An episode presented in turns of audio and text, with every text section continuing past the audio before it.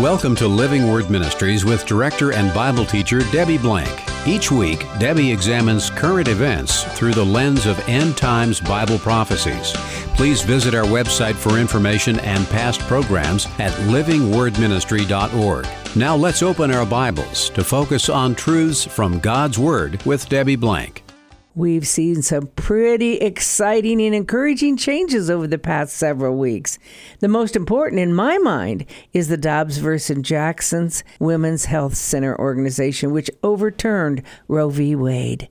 After 49 years of legalized abortion countrywide, where 63 million of our children were aborted, the Supreme Court determined that, quote, the Constitution does not confer a right to abortion. Roe and Casey are overruled, and the authority to regulate abortion is returned to the people and their elected representatives. Well, obviously, this means that abortion isn't going to end. The sacrificing of our children is going to continue. But there's now a new legal precedent, and that is that the states can decide what will happen in their particular state. And right now, there's about 27 of them who either have or expected to outlaw abortion. And of course, they're the red states in the middle of the country, but at least half of our nation or more are willing to stand up and say that we believe abortion is wrong. It's the killing of unborn children, and therefore abortions will not be available in those states. To me, as I thought about it, I thought that abortion has really been kind of like our country's high places of worship and worshiping the God of sex and the God of self. When I think of scripture, I remember good King Josiah, who was one of the kings who tore down the high places.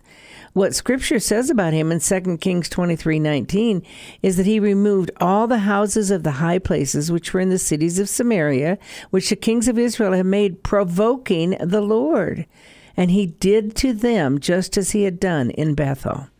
So the high places provoked the Lord because they were worshiping other gods. We've been provoking God by doing the same thing, the God of self and the God of sex, but also the destruction of the human life that He created. Well, what does this all mean for our country now that we have a turnaround, and what can we learn from it? I'm Debbie Blank, looking forward to discussing this long awaited decision. And I'm co host Jackie Sailors. Even Ruth Bader Ginsburg lamented that Roe v. Wade was based on a very weak case. It wasn't found anywhere in the Constitution, but that didn't stop the Supreme Court from creating the so called right of abortion in 1973. And tens of millions of the most innocent lives became its victims. Meanwhile, Christians prayed. They spoke out, organized, voted, educated, gave ultrasounds, supported moms, and they faithfully continued to pray and trust God to work behind the scenes. There's an encouraging faith filled song called God is Working. It's by the Brooklyn Tabernacle Choir, and it reminds us that whether we see it or not, we can trust that God is always working behind the scenes to bring the victory.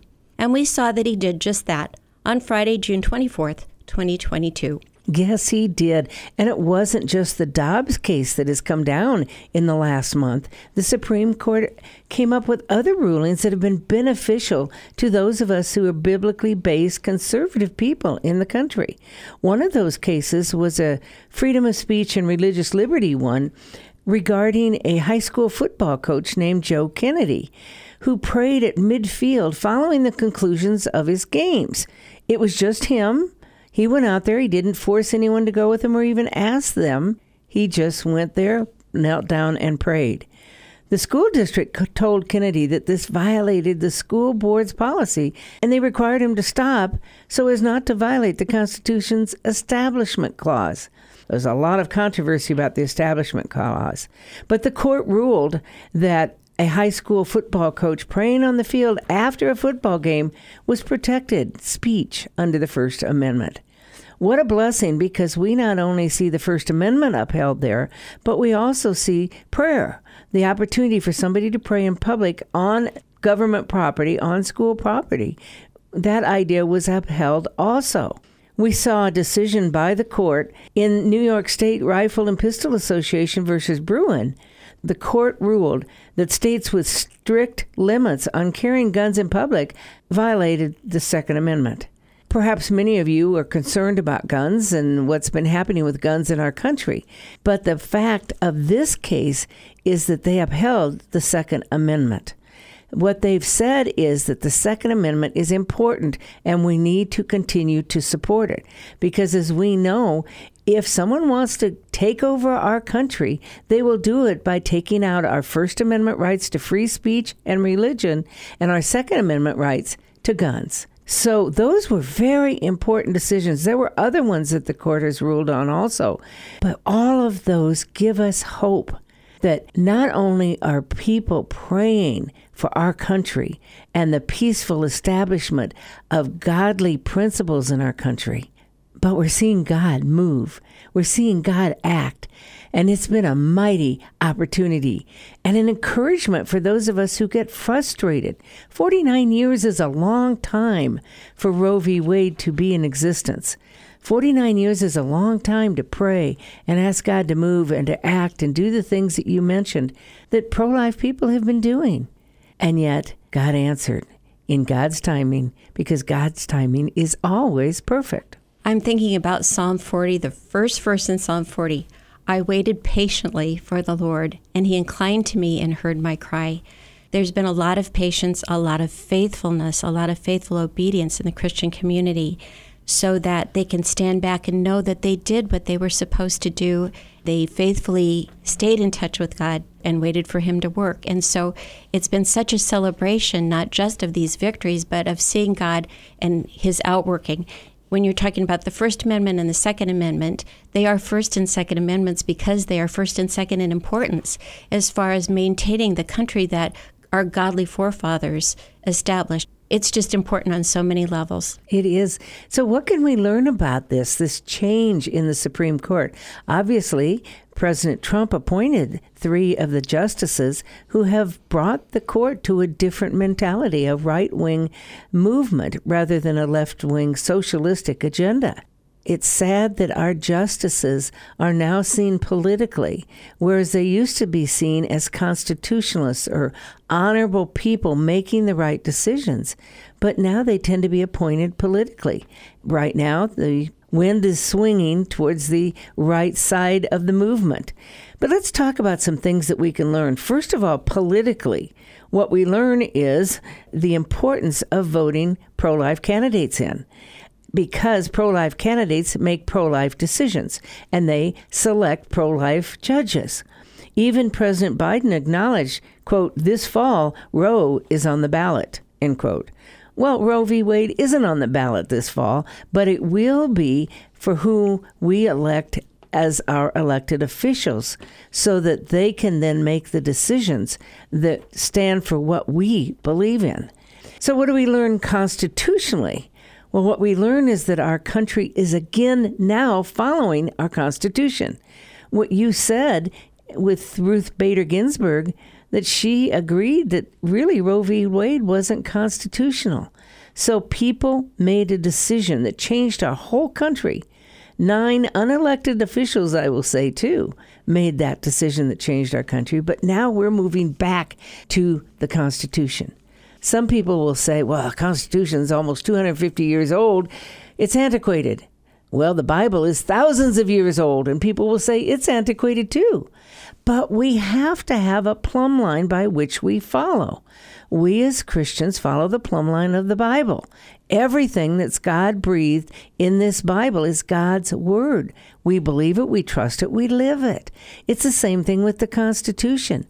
The Constitution was developed amazingly by these forefathers of ours, and it's worked it's worked for all these years, and it will continue to work as long as we don't take away these rights that God has given us in this country through this Constitution. Keep in mind that the Declaration of Independence says that all men are created equal, that they are endowed by their Creator with certain unalienable rights, that among them are life, liberty, and the pursuit of happiness. That's another foundational document that cannot, should not be changed. When you just talked about choosing life, I'm thinking of Deuteronomy 30, verse 19. I have set before you life and death, blessing and cursing. Therefore, choose life, that both you and your descendants might live. I have a Christian friend that one time I said, You know, I believe God is pro choice. And she said, What? And I said, Well, and then I quoted that verse. He's pro choice. He tells you what the choice is going to be. He's telling you what the right choice is. And so he wants us to choose life. As I think about that verse, I'm reminded that when we go to Megiddo in the northwestern part of Israel, they have an altar there to the god Moloch. They used to sacrifice their children to this Canaanite god right there on that altar, just very much like we are now sacrificing our children on an altar. It's not that same stone altar, but it's the same idea. We're worshiping idols. Instead, we should be choosing God and choosing life throughout Scripture. And I've got dozens and dozens of verses in my Bible that talk about the importance of life and that God created us in our mother's womb, that God created us in His image, and that He's the giver of life and the taker of life. We have no right to take away God's responsibility in our lives. So I think about that when I think of choosing. Do we choose to follow God or do we choose to follow what's right in our own eyes? Then we have to look at what do we learn scientifically? Well, certainly over the 49 years of Roe v. Wade, we have learned that a child is a child from the moment of conception. The heartbeat starts at 18 days. Well, most women don't even know they're pregnant by the time the heartbeat starts beating. So science has proven that this unborn child is every much a person as you and I are. Then let's think about what we learn spiritually. We've already talked about a lot of different things spiritually, but this is the most important thing, I believe, because people have been praying. For 49 years, they've been praying that this would be overturned, that our country would see the evil of killing our children. Now, we haven't gotten to the point where the country has seen this because we've seen a lot of rioting a lot of even murders and graffiti and threats against pro lifers and pro life establishments. So the country hasn't turned yet. But the country didn't turn quickly in 49 years ago either. Even though they approved abortion, that didn't mean the country agreed with it. So this is a time for us to pray even harder that the hearts of the people who are so angry about what has happened that they be turned to God, that they see the importance of life and how precious children are and God's purpose for them. Well, that also makes me think of another scripture. Second Chronicles 7:14 says, "If my people who are called by my name will humble themselves and pray and seek my face and turn from their wicked ways, then I will hear from heaven and I will forgive their sin and I will heal their land." Many of us are hoping that this is a beginning of that kind of a turning where we turn away from the evil and turn toward God as a nation. And so we're continuing to pray because there's a lot of political fights ahead. Because, as you said, it's going to go to each of the states. And that's good. That's the way the Constitution is made up. I heard a woman politician very angrily say that how dare those Supreme Court justices do this? They don't have the right. Nobody elected them. And I had to laugh. I thought, well, that's exactly right. They're turning it back to the states where the people who were elected by the people will be able to make those decisions. Back when Roe v. Wade was first decided, the country was not that pro abortion. It really wasn't. And that's why they used the courts to get their way. And I think legislatively, if you look at the way the country was at that point in time, it was not pro abortion. And I think with a lot of the advances. You mentioned science and the scientific advances to know when that baby's heart is beating and what's going on with that child, when it can feel pain. I think the Mississippi case had to do with the 15 weeks because that was when they felt that fetuses could definitely feel pain. So they were using that as a guideline. I think that because of ultrasounds and 4D ultrasounds where you can see actually the baby moving and see its features and so forth, that's convinced a lot of people. And so I don't think people are as pro choice or necessarily as pro abortion as the left might think. That's right. Statistically, we're pretty much 50 50 in this country. Those people who believe in abortion, that it should be the right of the woman, and those people who believe that the sanctity of life, that the child should be allowed to live. But that wasn't that way 49 years ago. So perhaps this will be the turning point to turn us back to God. You see, 60 years ago, we took prayer out of our schools and we took the Bible out of our schools. So that was the beginning of this downfall.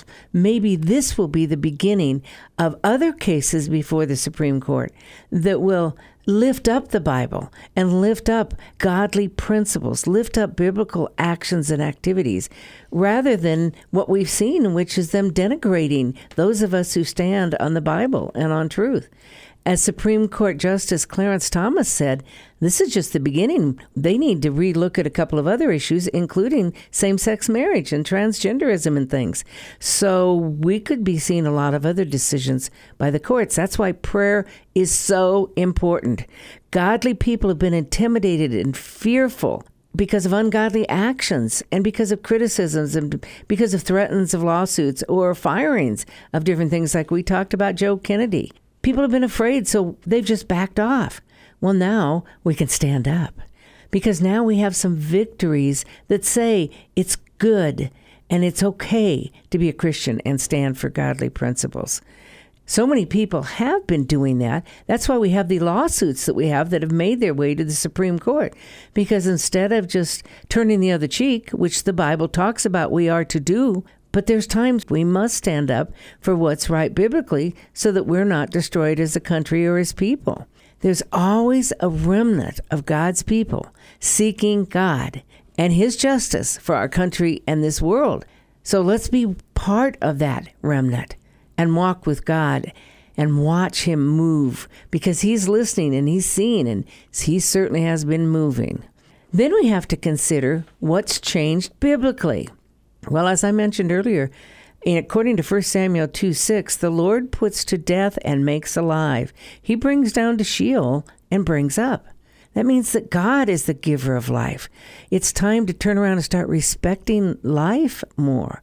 Consider all the death that we see the murders, the school shootings, the suicides, the evil that Satan is perpetrating on this world because some have no respect for human life. It's time to turn that around. It has started already, so let's keep it going. And of course, we know that God formed us in our mother's wombs. According to Psalm 139 13, He formed our inward parts. Everything about a baby is made from God. How can you not say when your baby is born and you look at it that this little miracle, perfectly made, isn't from God? You can't. I mean, it's impossible. Who could ever have thought to take a man's sperm and a woman's egg and implant a human being in a woman's body and have it come out perfectly nine months later? Only God could do that, and He did. I'm reminded in Psalm 139 on 16. That's a great chapter, by the way, in the Bible to read about how important we are to God. It says, Your eyes, God, have seen my unformed substance and in your book were all written the days that were ordained for me, when as yet there was not one of them. So God had planned out from the moment of conception what our lives would be like. Biblically, our country is now upholding that principle. As a country, states may not, but as a country, we are that's so hopeful that we can continue in that direction and that we're encouraged as a body because we've been persistent in prayer. And there are some scriptures that are really good illustrations of being persistent in prayer. That is the key. You would think after 49 years that some people would get tired. I know that many people have prayed for their husbands for decades that they would come to know the Lord or for their children. Sometimes we just think, is it worth it? Nothing's happening it's worth it. Being persistent in our prayer changes our hearts first and foremost, but also goes before the throne of God and lays our petitions down for Him. And He tells us to do that. He says, Ask and it will be given to you. Seek and you will find. Knock and the door will be open to you. That's what God wants us to do. A great example of persistence, as you mentioned, is Luke 18 1 through 8. And I want to read this because I think it's so important for us to see what God says. Now, Jesus was telling them a parable to show that at all times they ought to pray and not lose heart, saying, In a certain city there was a judge who did not fear God, and he didn't respect man. There was a widow in that city, and she kept coming to him, saying, Give me legal protection from my opponent. For a while he was unwilling, but afterward he said to himself, Even though I do not fear God nor respect man, yet because this widow bothers me, I will give her legal protection. Otherwise, by continually coming, she will wear me out. And the Lord went on to say, Hear what the unrighteous judge said. Now, will not God bring about justice for his elect who cry to him day and night? And will he delay long over them? I tell you that he will bring about justice for them quickly. So, Jesus is giving an example, a human example, a parable about persistence in prayer. Because if we continue to pray to our Father who loves us, He's our Abba Father, He cares about us. Well, and we pray, will He give us a snake? No, He'll give us food when we pray. Will He do bad things? No, He will change our lives and our hearts, and He will eventually do what's best. And we don't know what's going on behind the scenes, how God is arranging things, what kind of work needs to be done in the time that we feel like, oh, gee, we want this to happen right now. And we just have to trust Him and know that when the time is right, it may seem like a long time, and then suddenly it happens. I think that's how we felt on June 24th was it had taken such a long time and then suddenly here it was. So that was really exciting. I'm reminded of a secular quote that we're familiar with from Winston Churchill. When he addressed Harrow School in 1941, he said, Never give in. Never give in. Never, never, never, never.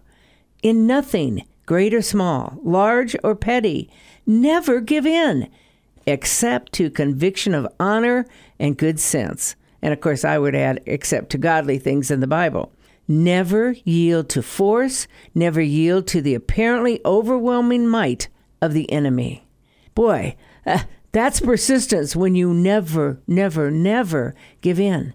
But God doesn't want us to. He wants us to stand on truth always, even if the world around us is not doing that and he wants us to petition him. Think of Abraham. I love the story where three angels appeared to Abraham, and as they were leaving, they looked down on Sodom and Gomorrah and they were going to destroy it. So Abraham said, Oh, well, what if there's 50 righteous in the city? Would you save it then? And they said, Yes. Then he said, What if there's 45 righteous, and then 40 righteous, and then 30 righteous? and then 20 righteous. And finally, he said, If there are 10 righteous down there, will you save the city? So he was being persistent and he kept changing his request by asking that that city be saved for 10 because he knew Lot and his family were there and he hoped that they had had an influence on other people so that 10 people would know the Lord and save the city. Well, it wasn't saved because that wasn't the case. But the point being is that Abraham was persistent and also was very bold in his prayer. That's what we need to be before the Lord is persistent and bold in everything. We sometimes think, well, the world has gone to hell in a handbasket, so there's nothing else we can do. Yes, we can. We can pray. Galatians 6 9 says, Let us not lose heart in doing good, for in due time we will reap if we do not grow weary. You see, we have to stop growing weary. We have to be persistent. We have to keep it up. We have to keep praying.